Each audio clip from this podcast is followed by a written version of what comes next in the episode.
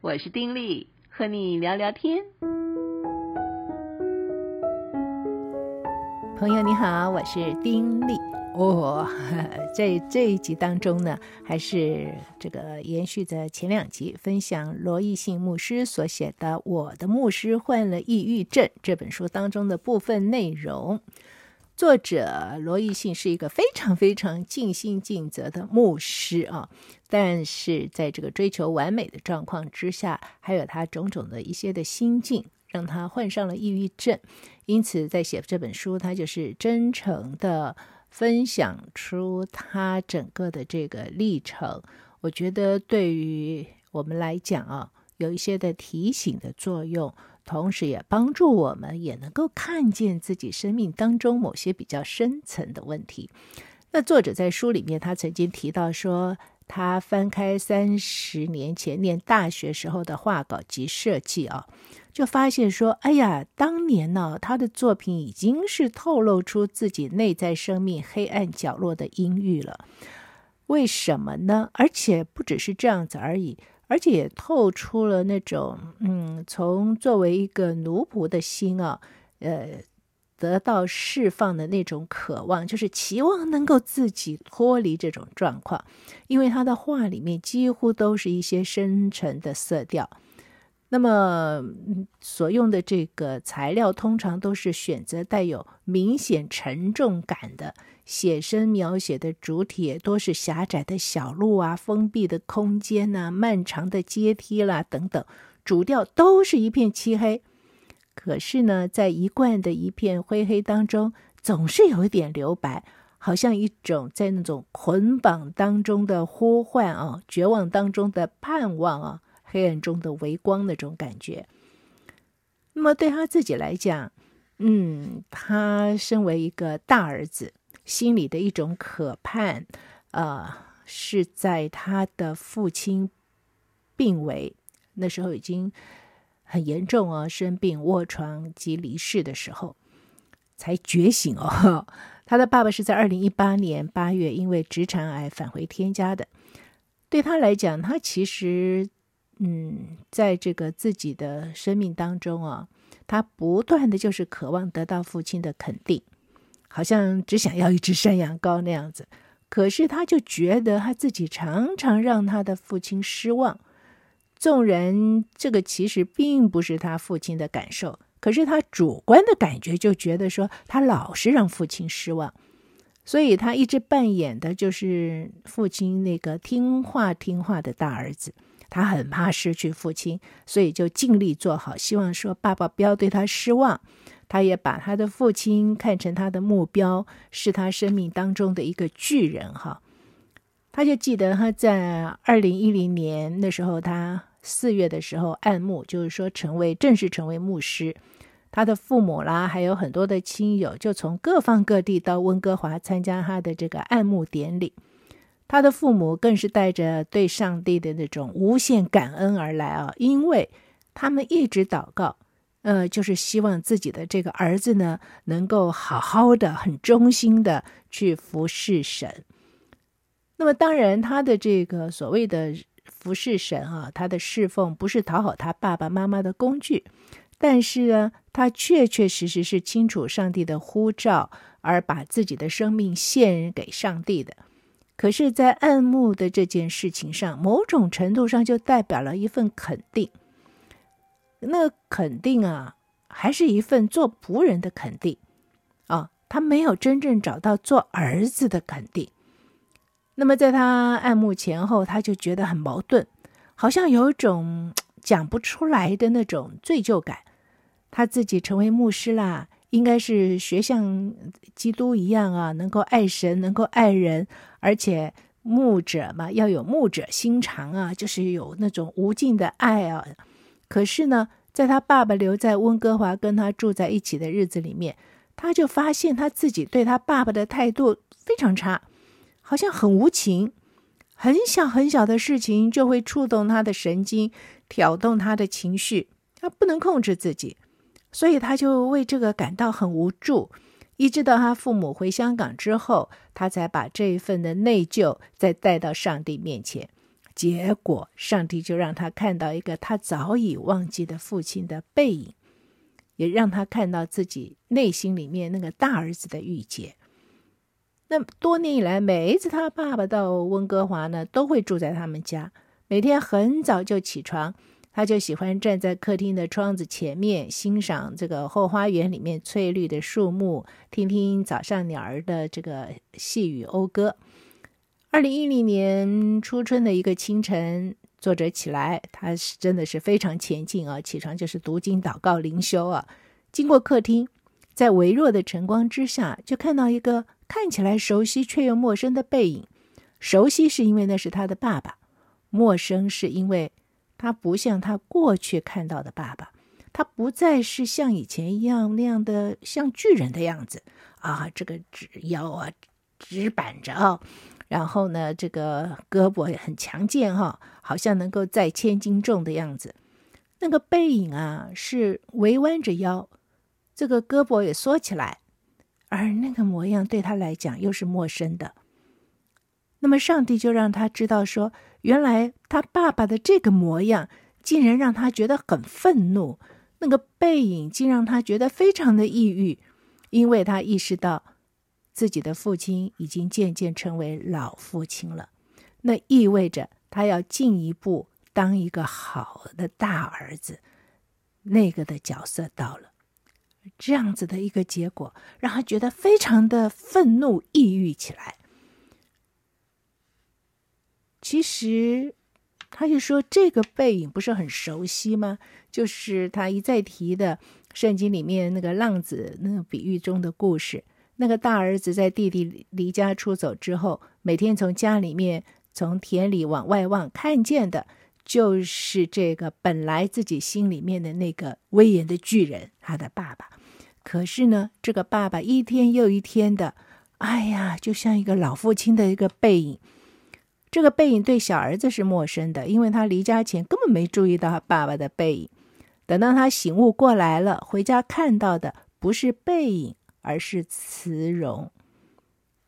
而这个不好看，也不想看到的背影呢，只有这个大儿子看到，但是并不好受。对于作者来说，他看到父亲这个背影之后呢，在心里面有股更大的力量，驱使他要做一个好大儿子。他做的越多，就越觉得做不够。不管怎么样做，他都不能够叫他的爸爸再次成为巨人，为他遮风挡雨。取而代之的是，长子开始对老父更多的照顾。哎呀，这是一种害怕的，也是一种很茫然的感觉。一直到他的爸爸身体转差，他要多次的回香港。而这个大儿子慢慢的从莫名的愤怒变成无言的服侍，而行动的转变也没有能够及时转化他那种成为呃奴仆的那种心哈，进而明白慈父的心也没有，他还是就是那种啊自己是大儿子，反正一定要做啊，那为了取悦父亲就做，但是。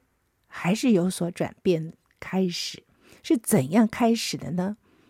他有一次回香港，嗯，那一次的回港之旅，就让他开始意识到自己儿子而不是奴仆的身份，而且开始触摸到自己一直以来呢都不太明白父亲的心，因为那个时候刚好他有几个礼拜留在香港，他爸爸复诊的日子就在他离港的前几天。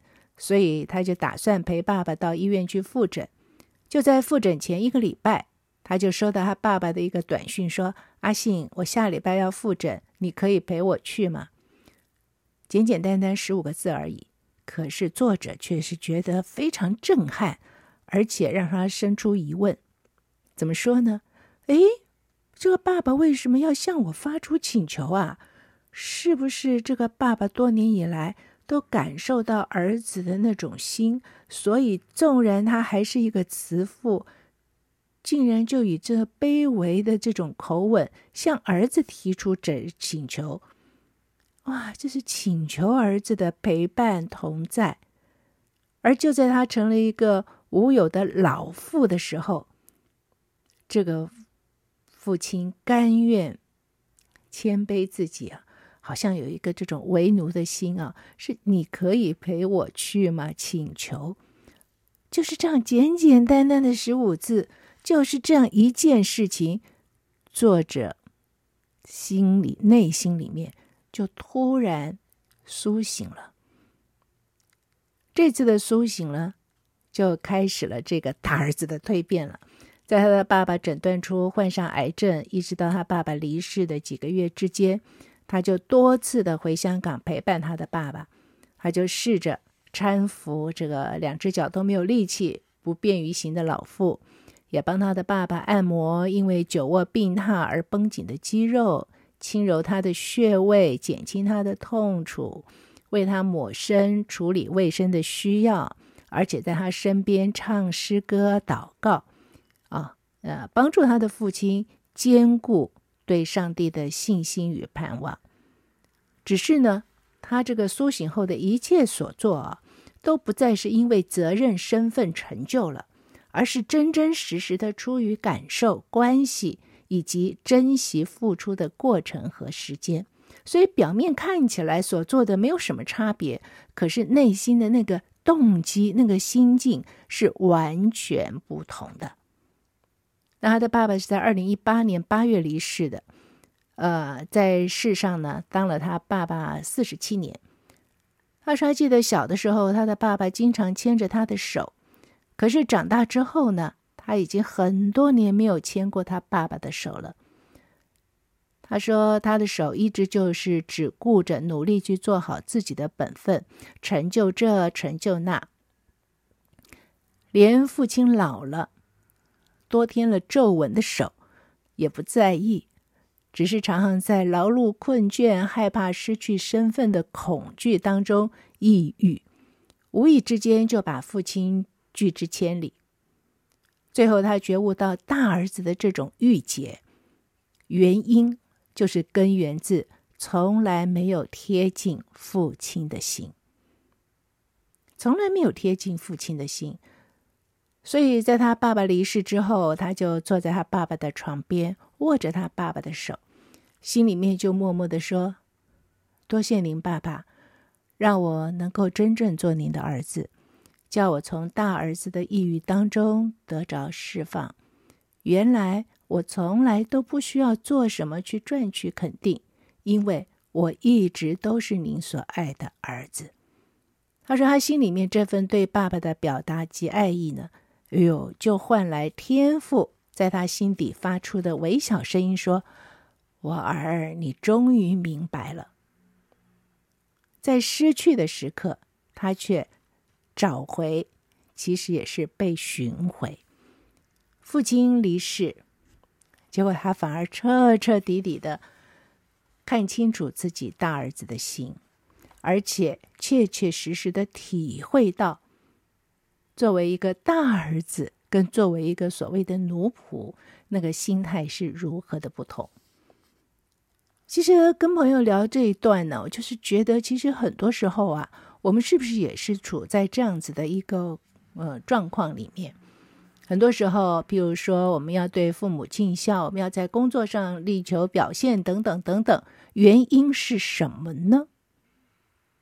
我们对父母，就像作者他自己所体会到的，很多时候我们是因着责任啊，因着啊，我就是你的孩子，我必须这样做，而不是说，哎，真实的出于感受，出于那种关系，能够真正的体贴父亲的心，体贴母亲的心。你知道，出于内心的那种体贴，自自然然的就觉得一定要去做，没有什么原因的，不需要去讲什么原因，我就是应该要去做，因为在内心里面，你能够去体会到为父的心、为母的心。在信仰当中也是一样，基督信仰就是说，上帝是我们的天父嘛。我们能不能够真正的体会那个为父的心？一旦体会之后，其实很多事情那不是规则。我们哎呦不行，我们一定要做，不做我们可能会受惩罚。不是的，我们自自然然的就会去做。哎，这个讲起来有点玄哈，不过它真的非常非常的重要。那么作者自己来说嘛，向来就是一个完美主义者哦。那么他也提到，追求完美、不甘平庸，这本来不是说不好啊，这也反映出上帝美善的本性跟作为。但是他不明白是自己本相的不完美啊、他病子本身不是完美嘛？其实世界上没有一个人完美啊，可是又期望在一切的事上都做得尽善又尽美，呃，让自己显得完美无瑕、无可指责。所以呢，他的完美主义就让他活在非常大的压力里面，长期就充满着说不出来的不安跟焦虑。是不是很多人也都会这个样子啊？总是在某些因素之下呢，就觉得自己凡事一定要去追求完美，如果不做到完美，哎呀，心里就是那种非常非常紧缩的压力。但事实上，哪里有完美啊？所以圣经里面教我们说，每个人自己要看得合乎中道嘛，自己是什么啊？我们能够看得合乎中道。可是，在凡事上呢，哦，我我们确实是要尽力去扮演好自己的角色，比如要耕种自己的田地，必得饱食，这是圣经上的经文啊。哎，你就是说，我们自己所有的上天给我们的那一块地啊，每个人不同，对不对？不同的能力，不同的恩赐，可是呢，我们要好好的去耕耘啊，我们不能偷懒啊，啊！但是我们的耕耘，我们的偷懒，不是因为我们自己有一个什么样的绝对完美的标准，我一定要达到完美，我所以我就要拼命做。如果我不达到完美，我就怎么样怎么样？不是，而是我们觉得我们承受了很多，所以我们要尽量的去用出来。你知道，那个内心里面那个动力是截然不同的。截然不同的，其实做什么事情都是一样啊。那他自己就在嗯这个回顾的时候，就发现他自己这个绝对的完美主义，嗯，其实是不对的。而另外，他也想到他自己成为一个牧师之后啊，他不管是嗯刚成为新晋传道的时候啊，哇，就不得了啊，因为他什么事情都要求完美嘛。结果呢，就让其他的人跟他在一起的人啊，这个头痛的不得了。所以他上任差不多半年，有一天主任牧师就请他到办公室。那个时候他还挺开心的，就想说主任牧师一定是对他这个刮目相看啊，赞赏有加。没有想到啊，这个牧师一开口就说：“哎呀，侍奉不是这样的，做传道不是这样做的。你看看。”教会的会友啊，这些其他的同工们都跟着你好辛苦，连我这个主任牧师啊，都跟你跟到这个头崩额裂啊，这很严重啊，头崩额裂。当时他非常的不高兴，也很不明白说，说我这么努力，我追求卓越，怎么啦？有什么问题呀？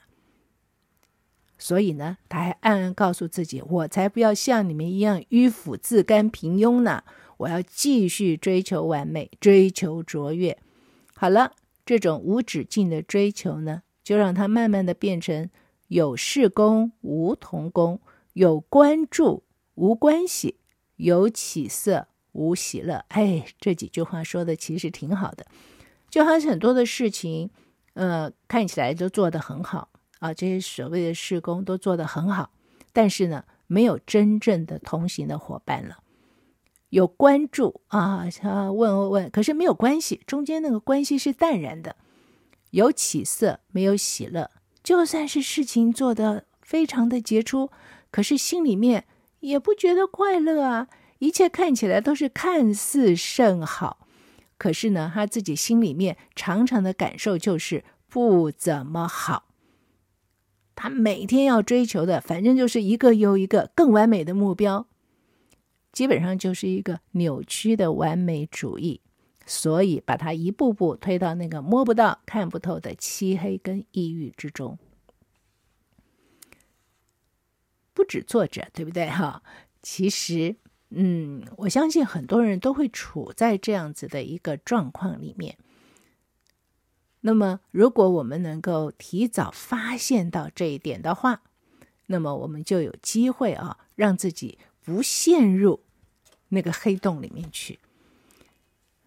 但是如果我们在忙碌之中哦，其实十之八九，我们自己是不太能够认识自己，或者说不太能够明白自己内心里面一些真正的状况的。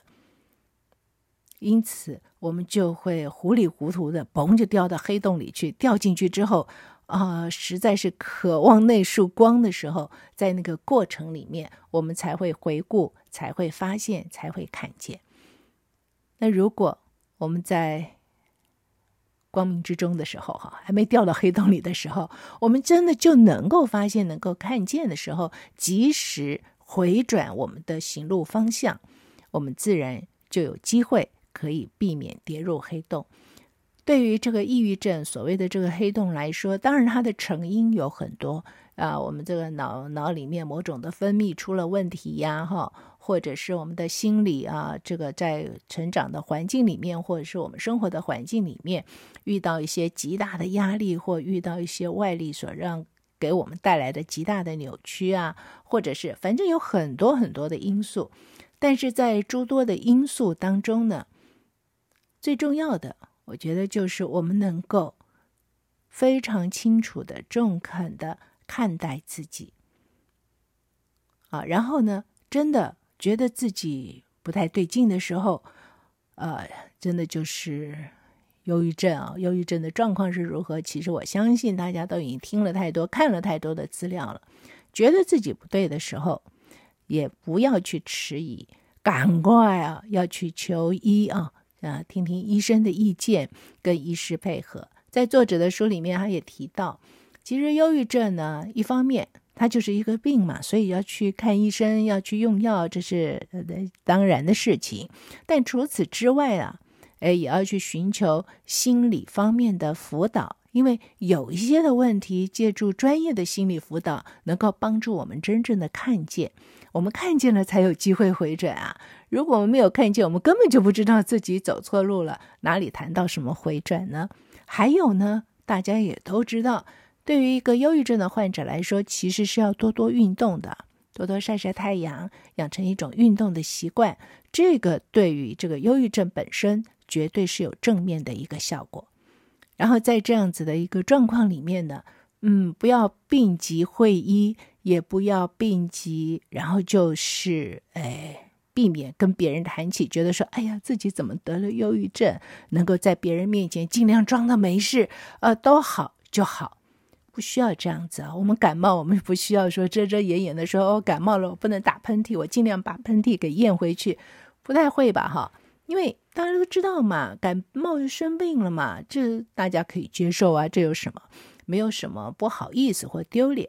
当我们自己哎，真的在这样子的一个病况之中的时候，能够和周围，尤其是亲近的亲友啊，去谈一下，然后让别人知道我们的状况，我们也从有人倾听我们的状况这里呢，也可以得到一些的慰藉，或者是在这个谈的过程里面，就能够帮助我们更多的认清自己，找到自己的一些深入的藏在底下的一些的问题。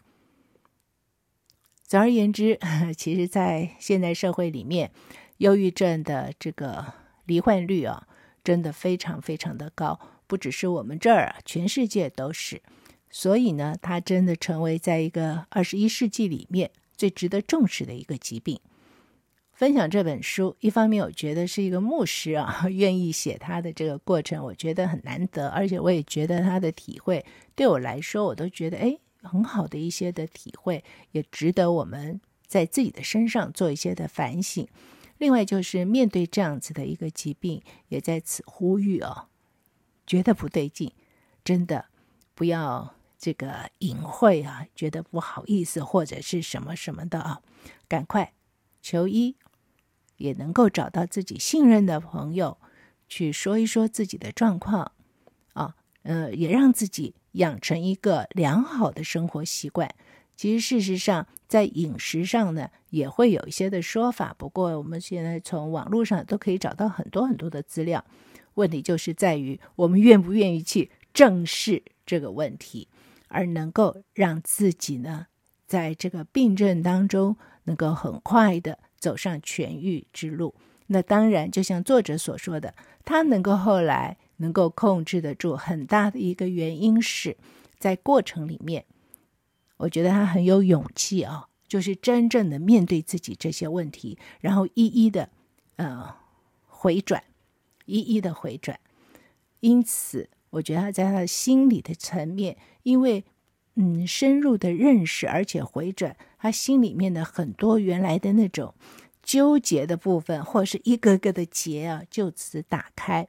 因此，在他生命当中，我认为他在这个抑郁症之后呢，他整个人活得比较自由而释放，啊，不会说在内心里面有一个那种他看不见的，可是一直存在的某一个东西在那里逼着他，逼着他，逼着他，没有，他会活得比较自在而释放。